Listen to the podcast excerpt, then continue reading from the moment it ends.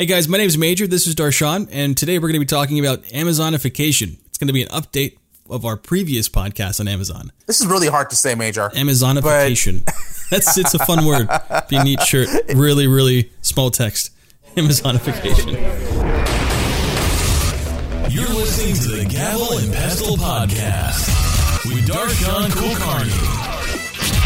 And Pestle podcast, where the law of the land intersects with the business of pharmacy. Hey, this is Darshan. Just before uh, you listen to the podcast, make sure you remember this is not legal advice. This is also not medical advice, and um, it's not construction advice, so don't take construction advice from me. Also, this does not create an attorney client relationship, so don't be saying that I just gave you legal advice again. Talk to a lawyer who knows you that can give you advice that's right for you. Thanks again. Keep listening. We'll talk soon.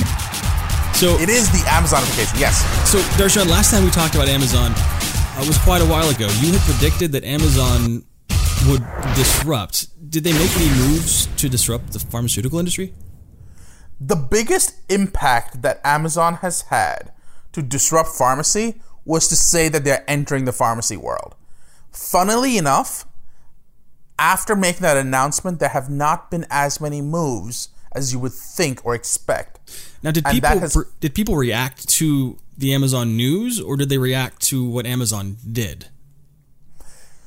So I think almost everyone in the industry reacted to the Amazon news.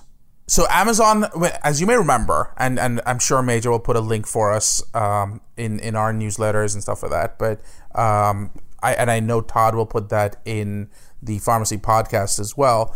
But um, when when we came out, one of the big questions that everyone was dealing with, well, is Amazon going to get into selling drugs directly from the pharmaceutical company to the patient?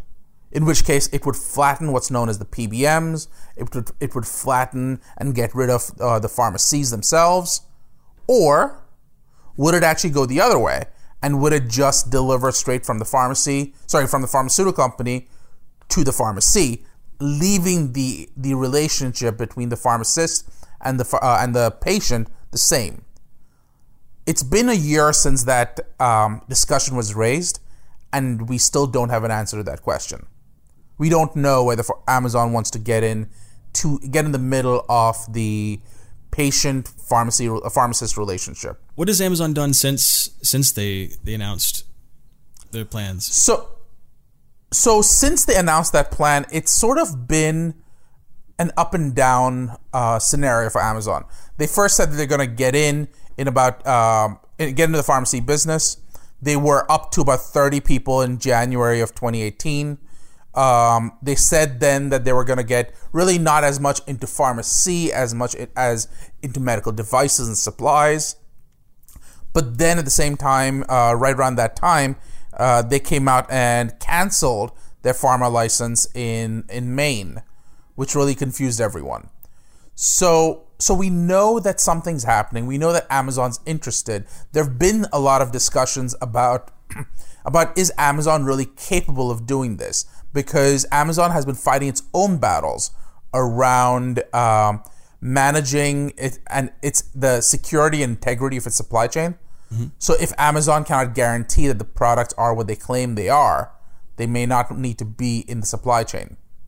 And and that becomes a huge problem for Amazon, which has done a really good job having a distribution channel, but not as great a job having an acquisition channel. So they've not a good, done a good job so far about validating who's doing the selling. Uh, you, you see that in, you see that in the context of Amazon having problems with knockoff sunglasses, with having knockoff bags, and that might be okay in some ways, but you can't have that problem when you're dealing with drugs. You can't have a knockoff cancer drug. That becomes a huge problem. So those are going to be some of the things that you deal with. Um, when you compare Amazon, for example, to the um, world of fashion, it's really interesting how things play out because Amazon, uh, Amazon was supposed to go in and completely destroy um, the, the fashion industry. What they found is that the malls are disappearing, but either your really low end stores or your really high end stores are surviving and that's because the really low end stores, in the case of um, of uh, of fashion, what they're really looking for is I need this item right now. I don't have time to wait for Amazon to deliver things to me. Um, on the other hand, for the really high end stores, I need to know that the product is genuine, and I need to know that this Louis Vuitton bag that I spent two thousand five hundred dollars for is exactly what I pro- what I'm promised it will be. That's why those stores are not shutting down. If anything, they're blossoming. In the same way, in the Amazon world, you can't risk that this drug may not do what it's promised to do. You can't risk that it's a knockoff from a country that tolerates those knockoffs. And that's why those drugs, um, that's why Amazon has not made as much of a, an impact because they're still having to figure out how do you handle a cold supply chain because a lot of these drugs need to be maintained at certain temperatures. Mm-hmm. And Amazon's really never had to go down that path. So so that's going to be a really interesting transition for Amazon, and they haven't gotten there. However, that's not to say that Amazon itself has not had an impact. Like you and I uh, have previously discussed, Major, um, Amazon's already talking about things like telemedicine. And uh, they hired the ex uh, FDA chief informatics officer, uh, this guy, uh, Taha Kass-Hout. Uh, and he was a physician, I believe. Um, and, and Taha were, is helping Amazon with uh, their their healthcare program, but that's coming out in the context of things like um, telemedicine, and they're uh, impacting things like Alexa. So imagine the future of pharmacy when Alexa can talk to you about your drugs. Um, Amazon's also going in and and dealing with uh, with medical devices, and we spoke about that. You don't have as much of an issue with uh, cold cold temperature management, which is why uh, that becomes a lot easier for them to get into. And then uh, they've been getting into just healthcare in general, uh, where they hired Martin Levine, uh, who's a geriatrician, uh, who has a primary care model that that he's sort of overseen before. And in light of those those three topics, it's really interesting that they tied hands with J.P. Morgan. They they they they, they tied hands with Berkshire Hathaway, and together they basically said, "We handle uh, hundreds of billions of dollars, almost a trillion dollars, over a trillion dollars uh, of assets." Uh, and if that's true, and we're worth over a trillion dollars, um, if that's true, we need to do better for for people and that's why they may be getting into flattening the industry. When you say And- tie hands with J.P. Morgan and, and Berkshire Hathaway, Yeah. what do you what do you means tie hand? What do you mean by tie hands? So we don't actually have too many details about that yet. They just came out and said that they want to do something together. Um, and they haven't really discussed what that looks like. The closest thing we had was in April. Uh, he said that uh, we- had Jamie Dimon come, uh, come out. Jamie Dimon heads out uh, heads J.P. Morgan, and he came out and said that they're going to look at the high high costs of end of life care and determine uh, why costly and specialized medicine and pharmaceuticals are frequently over and underutilized.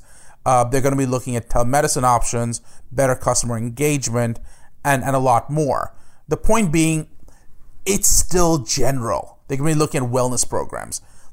Those are almost perfunctory to uh, to straight up healthcare costs. That's not to say that they won't have an impact. They may have uh, a huge impact on preventative stuff, but um, but the actual healthcare costs are not something that they have s- identified how they're going to get into.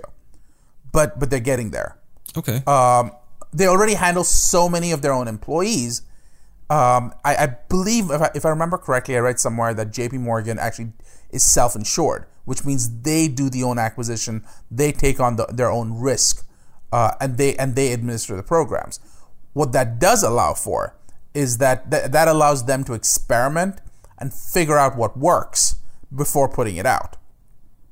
And that could be very very interesting. Imagine a model where you don't have a pbm uh, because you directly deal with the farm with the pharmaceutical company imagine a model where you don't have an insurance provider because you directly deal with the pharmacy uh, and and the pharmaceutical company that get ri- that gets rid of several companies that are in the middle and therefore changes drug drug pricing And I know, for example, President Trump is very interested in, in dropping drug costs. He had a recent announcement where he talked about ways he's going to do that. And one of the things that was discussed is this idea that these rebates that are paid by PBMs, paid to PBMs by uh, by drug companies, may be deemed to be an illegal kickback.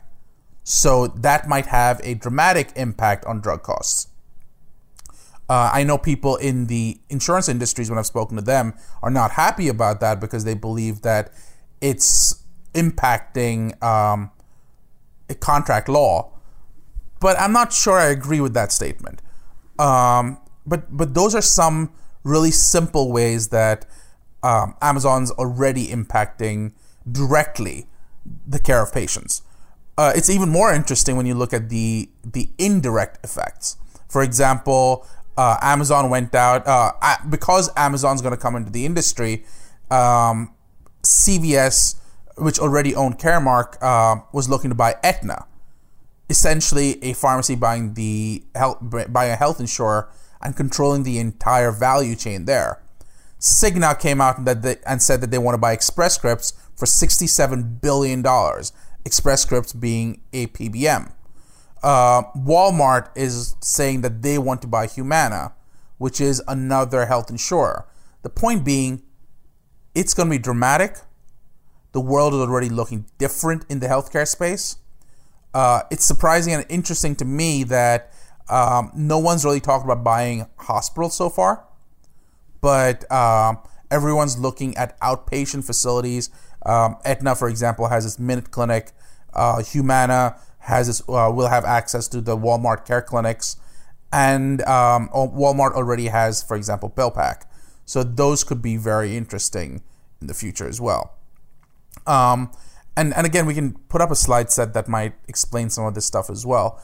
But um, but this is going to be interesting, and and we should probably stay in touch. And it's what what should be really important and interesting to note, for, uh, Major, is the fact that just because Amazon hasn't made its changes yet doesn't mean that Amazon's not coming. At this second, go. Go ahead. Oh, I, I was I was just seeing, in terms of being patient centric, how how would this affect? Yeah. Like, how would any move Amazon would make, or is this actually? I think that might be a good topic for a different discussion. Uh, but are you are you talking anywhere at a conference? And you're talking at the Integra conference, aren't you, on the 14th? Yeah, so I'm actually uh, talking about Amazonification uh, at the. I'm giving the keynote on Amazonification at the Integra conference on. Uh, I believe it's June 15th, 14th and 15th, mm-hmm. um, and and I'm going to be talking about this. But I'm also going to be talking about what can pharmacists do to to address a world where Amazon has um, has dramatic influence, and and what should we be looking at? Should pharmacists just wait and then figure out what they do then, or is it better to be prepared? What does prepared preparedness look like? Um, tune in. Let's do another podcast on that and talk about that a little bit further. Uh, if you have any questions about the effect of Amazon's pharmaceutical endeavors on your pharmacy or your pharmacy's general strategy, please feel free to reach out to Darshan Kulkarni at kulkarnilawfirm.com. Uh, phone number is 215- uh, sorry, 215 948 8183. That's 215 948 8183. Or on Twitter at kulkarnilawfirm.com. That's K U L K A R N I lawfirm.com. Well, thanks, guys. Have a good day. Thanks, guys. Hey, Major Darshan. Thanks so much for your input to the Amazonification of healthcare. We now know today, which is July 2nd, 2018 that Amazon has purchased online pharmacy PillPack, and the giant retailer needs to do more to catch the CVS, Walgreens type of organizations in this country's healthcare system. However, innovation.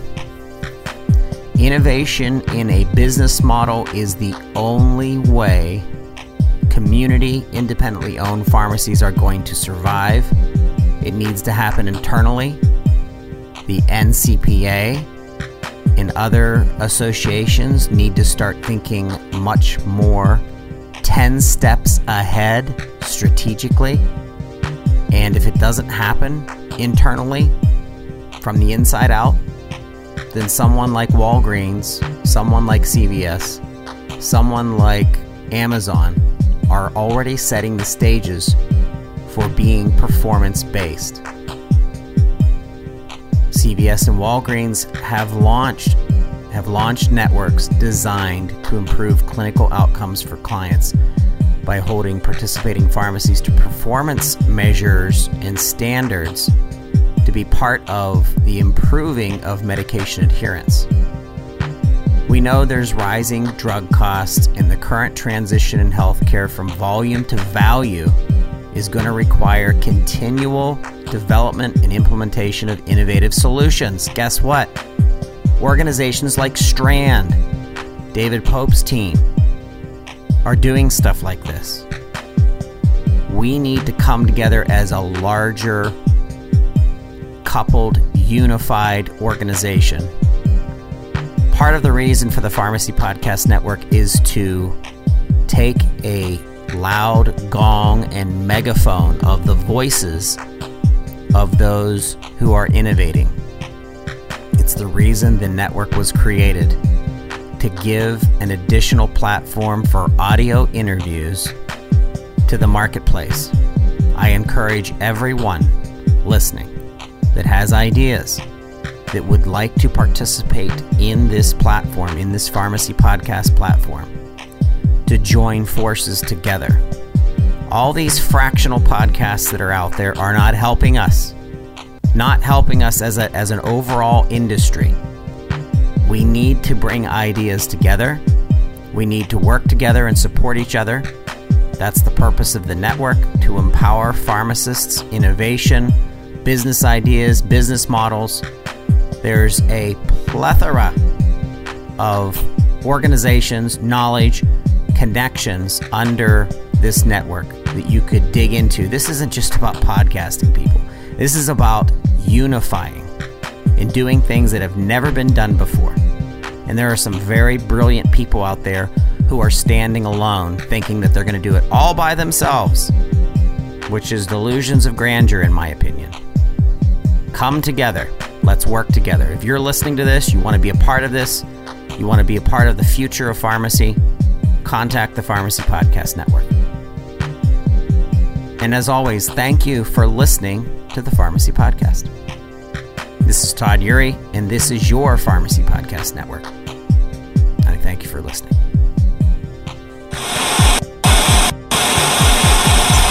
Hey, this is Darshan. Thanks for listening in. I really want to talk to you. Reach out to me on Twitter. I'm at, at FDA Lawyers. You can also find me on LinkedIn at Darshan Kulkarni. And if you want to find me any other way, well, start with Twitter, but you can always email me as well. Darshan at conformlaw.com. Thanks for listening in. I'm really excited to hear from you.